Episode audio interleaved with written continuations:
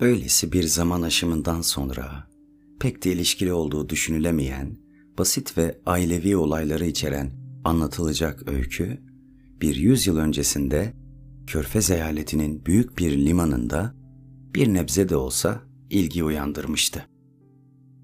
Bir sonbahar gününün yağmurlu bir alacakaranlığıydı. Küçük bir evin ikinci katındaki oturma odası ev sakinlerinin orta sınıfa özgü koşullarına uygun sade mobilyalarla döşenmiş ancak deniz aşırı ülkelerden gelen küçük antikalar ve Hint üretimine özgü birkaç zarif eşyayla da dekore edilmişti. Mekana ve mevsime ilişkin açıklanabilecek yegane ayrıntılar işte bunlardı. Genç ve alımlı iki kadın şöminenin başına oturmuş, ortak ve tuhaf kederlerini avutmaya çalışıyorlardı.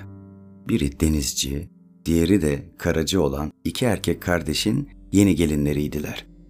Kanada'daki savaşa ve Atlantik'teki fırtınaya rastlamaları sonucunda birbiri ardına iki gün kardeşlerin ölüm havadisi gelmişti. Bu kaybın harekete geçirdiği evrensel sempati, dul kalan kız kardeşlerin evine taziyede bulunmak isteyen pek çok insanı getirmişti.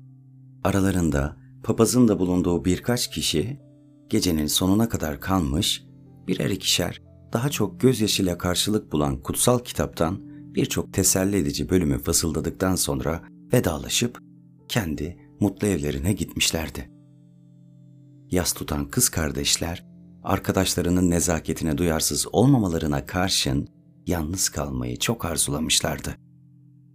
Daha önce olduğu gibi yaşam bağıyla ve şimdi de ölen eşlerinin bağıyla daha yakından kenetlenmiş iki kadın da kederlerini teselli edebilecek her türlü şeyi diğerinin kucağında bulabileceğini hissetmişti. Birbirlerine kalplerini açmış ve sessizce ağlaşmışlardı. Fakat bir saatlik böyle süren bir acı paylaşımının ardından bütün duygularına yumuşak, sessiz ama güçsüz olmayan kişiliği nüfuz eden kızlardan birisi buna ihtiyacı kalmadığını düşününce dindarlığın kendisine öğretmiş olduğu ahlaki kuralları, tevekkülü ve tahammülü anımsamaya başladı. Kör talihinin zaten önceden bilindiği üzere görevlerinin düzenli gidişatına engel olmasına bir an önce son vermeliydi. Dolayısıyla ateşin önüne masayı kurup basit bir yemek hazırladı ve arkadaşının elini tuttu. Gel canım kardeşim. Bugün ağzından bir lokma geçmedi dedi. Yalvarırım ayağa kalk. Bize verilen için dua edelim. Eltisi hayat dolu ve çabuk sinirlenen bir mizaca sahipti. Acısının ilk sancılarını feryatlarla ve şiddetli bir ağlamayla açığa vurmuştu. Şimdi ise yaralı bir kazazedenin kalbinin yeniden çarpmasını sağlayan bir el değişmiş gibi Mary'nin sözleriyle kas katı kesilmişti. Şükredecek hiçbir şeyim kalmadı. Duada etmeyeceğim dedi Margaret. Yeniden gözyaşlarına boğularak. Onun arzusu olsaydı bir daha asla ağzıma yemek koymayabilirdim. Ancak neredeyse ağzından çıkar çıkmaz bu isyankar sözlerinden ürktü ve Mary yavaş yavaş kız kardeşini kendi düşüncesine doğru çekmeyi başardı. Zaman geçip gitmiş ve her günkü uyku saatleri gelmişti. Erkek kardeşler ve gelinleri eşit haklara sahip oldukları oturma odası ve özel ayrıcalıklarını yaşayabildikleri onun bitişiğindeki iki yatak odasıyla bir evde birleşmişlerdi. Böylesi bir adımı o durumda makul kılan, evlenenlerin sınırlı gelire sahip olmasından başka bir şey değildi. Dul kadınlar sönmekte olan ateşin üzerine kül serpip şöminenin üzerine yanan bir gaz lambası yerleştirdikten sonra dinlenmek üzere odalarına çekildiler. İki odanın da içinin bir kısmı ve kapalı perdeleriyle yataklar karşılıklı olarak görülebilir olsun diye oda kapıları açık bırakılmıştı. İki kardeş de hemencecik ve aynı anda uykuya dalamadı. Mary, çoğunlukla usulca geliveren kederin bıraktığı etkiyi hissedip kısa zamanda geçici bir unutkanlığa kapıldı. Margaret ise gece en sakin ve derin saatlerine doğru ilerledikçe daha huzursuz ve telaşlı bir ruh haline büründü. Rüzgar esintisinden etkilenmeden devamlı tek düze yağan yağmur damlalarının sesini dinleyerek yatıyordu. Ve sinirsel bir dürtü durmadan başını yastıktan kaldırıp Mary'nin odasına ve aradaki odaya bakmasına neden oluyordu. Lambanın donuk ışığı mobilyaların gölgelerini duvara sıçratıyor, alevin ani titreşimiyle hareket ettiği anlar dışında sabit olarak duvarda duruyordu. İki boş koltuk, ailelerin başı olarak erkek kardeşlerin acemi ve güldürücü bir ciddiyetle oturmaya alışkın oldukları şekilde şöminenin iki yanında eski yerlerindeydi. Bu küçük krallığın gerçek tahtları Mary ve Margaret'ın aşkta kazandıklarını hissettikleri bir güç, yani iki gösterişsiz koltuk da onların yanındaydı. Ateşin keyif veren parlaklığı mutlu dairenin üzerine yansıyordu. Ve şu anda lambanın zayıf ışığı yeniden bir araya gelmelerine uygun düşebilirdi. Margaret acı içinde inlerken sokak kapısını birisinin çaldığını duydu. Kocasından gelecek haberi beklerken kapıldığı endişeyi hatırlayıp dün bu sesi duysaydım kalbim kim bilir nasıl çarpardı diye düşündü. Artık umurumda değil. Defolup gitsin. Yataktan kalkmayacağım. Fakat bir çeşit çocuksu huysuzluk böylesine bir karar almasına neden olsa bile hızlı şekilde nefes alıp veriyor ve kapı tekrar çalınır diye kulak kabartıyordu. Başka bir parçamız olarak gördüğümüz birinin ölümünü kabullenmemiz zordur. Kapı şimdi de anlaşılan katlanmış bir yumruğun yumuşak yanıyla yavaş ve düzenli vuruşlarla yeniden çalınıyor ve ona duvar katmanlarından belli belirsiz duyulan sözcükler eşlik ediyordu. Margaret, kız kardeşinin odasına baktı ve uykunun derinliklerinde hareketsiz yatışını seyretti. Doğrulup ayaklarını yere indirdi ve korkuyla sabırsızlık içerisinde titreyerek kendine çeki düzen verdi. Tanrım, yardım et bana diyerek içini çekti.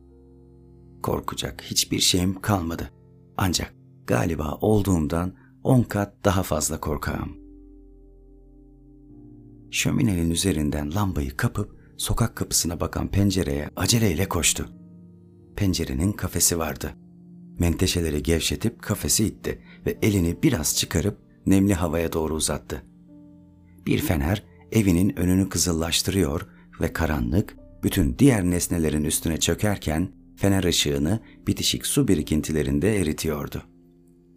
Pencerenin menteşeleri gıcırdarken geniş kenarlı bir şapka ve büyük bir kaban giymiş bir adam binanın çıkıntısının korunağından çıkıp kimi uyandırdığını görmek için yukarı baktı. Margaret adamı kasabanın cana yakın bir hancısı olarak tanıyordu. Bir şey mi istediniz Goodman Parker diye seslendi dul kadın. Ah siz miydiniz Bayan Margaret diye yanıtladı hancı. Ben de kardeşiniz Mary ile karşılaşmaktan korkuyordum. Söyleyebilecek rahatlatıcı tek bir sözüm olmadığında dertli bir genç kadını görmekten hiç hoşlanmam çünkü. Tanrı aşkına ne haberi getirdiniz diye bağırdı Margaret.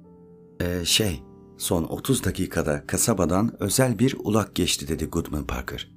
Valinin ve meclisin mektuplarıyla doğu kazasından geliyordu. Birkaç lokma yiyip bir şeyler içerek kendine gelmek için benim evimde durdu. Ben de sınırdan ne haberler var diye sordum. Sizin de bildiğiniz üzere savaştaki çalışmada üstün geldiğimizi, katledildiği bildirilen 13 adamın iyi ve sapasağlam olduklarını, kocanızın da onların arasında bulunduğunu söyledi. Üstelik esir alınan Fransızları ve Hintlileri il hapishanesine getirmek üzere görevlendirilmiş. Uykunuzu bölmemden rahatsız olmayacağınıza karar verdim ve bu yüzden size bunu anlatmak için uğradım. İyi geceler. Dürüst adam işte bunları söyleyip ayrıldı. Elindeki fener, nesnelerin belli belirsiz şekillerini ve bir dünyanın küçük parçalarını kargaşa içerisinde parıldayan düzeni veya geçmişte dolanan bir hatırayı ortaya çıkarır gibi netleştirerek sokağı aydınlattı. Fakat Margaret bu güzel yansımaları seyretmek için pencerede durmadı. Neşe kalbini doldurup taşırdı ve içini bir çırpıda aydınlatıverdi. Nefes nefese ve uçarcasına adımlarla kız kardeşinin yatağının başucuna gitti. Ne var ki bir acı düşüncesi aklına girince odanın kapısında duraksadı. Zavallı Mary dedi kendi kendine. Mutluluğumla onun acısının derinleştiğini hissetmek için mi onu uyandıracağım? Hayır, bunu yarına kadar içimde tutacağım. Mary'nin huzurlu uyuyup uyumadığına bakmak için yatağa yaklaştı. Yüzü kısmen yastığın içine doğru dönmüş ve ağlamak için oraya saklanmıştı. Yüzünde artık dingin bir rahatlama ifadesi gözle görülebiliyordu. Kocasının ölümü o kadar derinlere batmıştı ki kalbi sanki derin bir göl gibi durgundu. Sevindirici olduğu kadar gariptir ki rüyaların en çok üretildiği şeyler daha hafif acılardır. Margaret eltisini rahatsız etmekten çekindi. Kendi talihinin daha iyi olması onu istemsizce sadakatsiz hale getirmiş, artık değişmiş ve azalmış duygusal yakınlığın da yapması gereken açıklamanın sonucu gibi olacağını hissetmişti. Ani bir adım atıp geri döndü. Fakat mutluluk başka bir anda ağır bir kedere neden olacak durumlarda bile bastırılamaz. Uyku bastırana kadar zihni güzel düşüncelerle doldu ve onları da bir cam üzerinde harika çizimler oluşturan kış rüzgarı gibi ne soğuk bir benzetme ama daha güzel ve daha dağınık düşlere dönüştürdü. Gecenin daha geç saatlerinde Mary aniden sıçrayarak uyandı. Canlı bir rüya, her nasılsa, sadece en ilginç anında uyanmış olduğunu hatırlayabildiği olağan dışı bir hayatın içine sonradan onu da katıvermişti. Kısa bir süre için uyku, durumunun bariz ana hatlarını algılamasını engelleyip Mary'nin üzerine sis gibi çöktü. Yarı uykulu halde kapının iki ya da üç kez hızlı ve sabırsızca vurulduğunu duydu. Önce bu gürültüyü aldığı nefes gibi olağan bir şey sandı. Sonra onunla alakası olmayan bu durum gibi geldi ve son olarak da yanıtlaması gereken bir çağrı olduğunu anladı. Aynı zamanda da anımsamanın verdiği acı zihnini bulandırmış, uykunun sersemliği, kederli yüz ifadesinden silinmiş, odanın loş ışığı ve içindeki eşyalar beliri vermişti. Bir kenara etmiş olduğu bütün düşüncelerini korumuş ve gözlerini açar açmaz onları yeniden hatırlamıştı. Sokak kapısı yeniden hızlıca çalındı. Mary, kız kardeşinin de rahatsız olacağından korkup pelerinle başlığını giydi ve şöminenin üzerinden lambayı alıp aceleyle pencereye gitti. Kazara kilitlemeden bırakılmıştı ve Mary pencereyi eliyle kolayca açtı. İleriye doğru bakarken Mary titreyerek kim var orada diye sordu.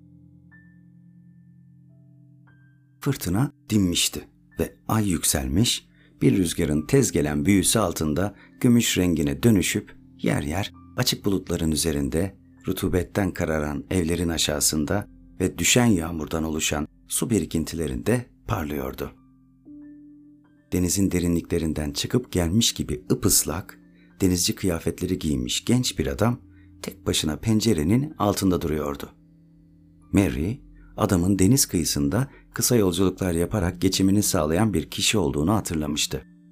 Üstelik evliliğinden önce adamın kendisine duyduğu aşka bir karşılık bulamadığını da unutmamıştı. Burada ne arıyorsun Stephen dedi. Neşelen Mary, yüreğine su serpmeye geldim diye yanıtladı reddedilmiş aşık. Eve 10 dakika önce geldim ve anneciğimin söylediği ilk şey kocanla ilgili olan haberdi. Bunun üzerine yaşlı kadına bir kelime etmeden şapkamı takıp evden fırladım. Seninle konuşmadan gözümü kırpamazdım Mary. Eski zamanların hatırı var. Stephen, bundan vazgeçmelisin diye bağırdı Mary fışkırırcasına akan gözyaşlarıyla ve Zadig'in ilk karısına örnek almaya hiç niyeti olmadığından pencerenin kafesini kapatmaya çalıştı. Lütfen dur ve anlatacaklarımı dinle diye haykırdı genç denizci. Dün akşam üzeri İngiltere'den gelen iki direkli gemide konuşuyorduk. Güvertede kimi gördüm dersin. Hem de sağlıklı ve sapasağlam. Yalnızca beş ay öncesinden biraz daha zayıf görünen. Mary pencereden aşağı sarktı ama bir şey diyemedi. Tabii ki kocanın ta kendisiydi diye devam etti yüce gönüllü denizci. Blessing adlı gemi alabora olduğunda onunla birlikte diğer üç kişi bir direğe tutunup hayatta kalmışlar. Gemi bu rüzgar sayesinde günün ilk ışıklarıyla körfeze varacak ve sen de yarın kocanı burada göreceksin.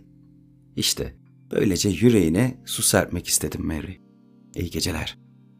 Adam sırayla evlerin gölgesine girip çıkarak veya ayın göze çarpan ışığında belirip kaybolarak aceleyle uzaklaşırken Mary adamın gidişini daha güçlü veya zayıf gibi görünen gerçeklikten şüphe duyarak izliyordu. Yine de yavaş yavaş onu ele geçirebilecek güçteki kutsal bir inanç seli yüreğini doldurmaya başlamış ve yükselişi daha apansız oluvermişti. İlk içinden gelen gidip eltisini uyandırmak ve yeni ortaya çıkan mutluluğunu onunla paylaşmaktı. Geceliğin kilitlenmeden kapatılmış olan odanın kapısını açtı. Yatağın başucuna vardı. Uyuyan kadının omzuna dokunarak uyandırmak üzereydi. Fakat Margaret'ın ölüm ve keder düşünceleriyle uyanacağını, kendi mutluluğunun yaratacağı zıtlıkla daha az acı hisseder hale gelmeyeceğini düşündü. Yas içindeki kadının kendinden geçmiş görüntüsü üzerine lambanın ışık hüzmelerinin düşmesine izin verdi. Margaret huzurlu uyuyor, örtünün yerini değiştirip duruyor, genç yanakları gül rengine çalıyor ve dudakları hayat dolu bir gülümsemeyle yarı aralanıyordu. Kapalı göz kapaklarıyla geçişi engellenmiş bir mutluluk ifadesi yüzünün tamamına tütsü kokusu gibi nüfuz etmeye çalışıyordu. Zavallı kardeşim. Çok yakında o mutlu rüyandan uyanacaksın diye düşündü. Yatağına dönmeden önce lambayı yerine koydu ve serin hava ateşi çıkmış halde uyuyan kız kardeşine zarar vermesin diye yatak örtüsünü düzeltmeye çalıştı. Ancak Margaret'in boynuna doğru uzanan eli titredi. Bir gözyaşı damlası süzülüp kadının yanağına düşüverdi ve Margaret aniden uyandı.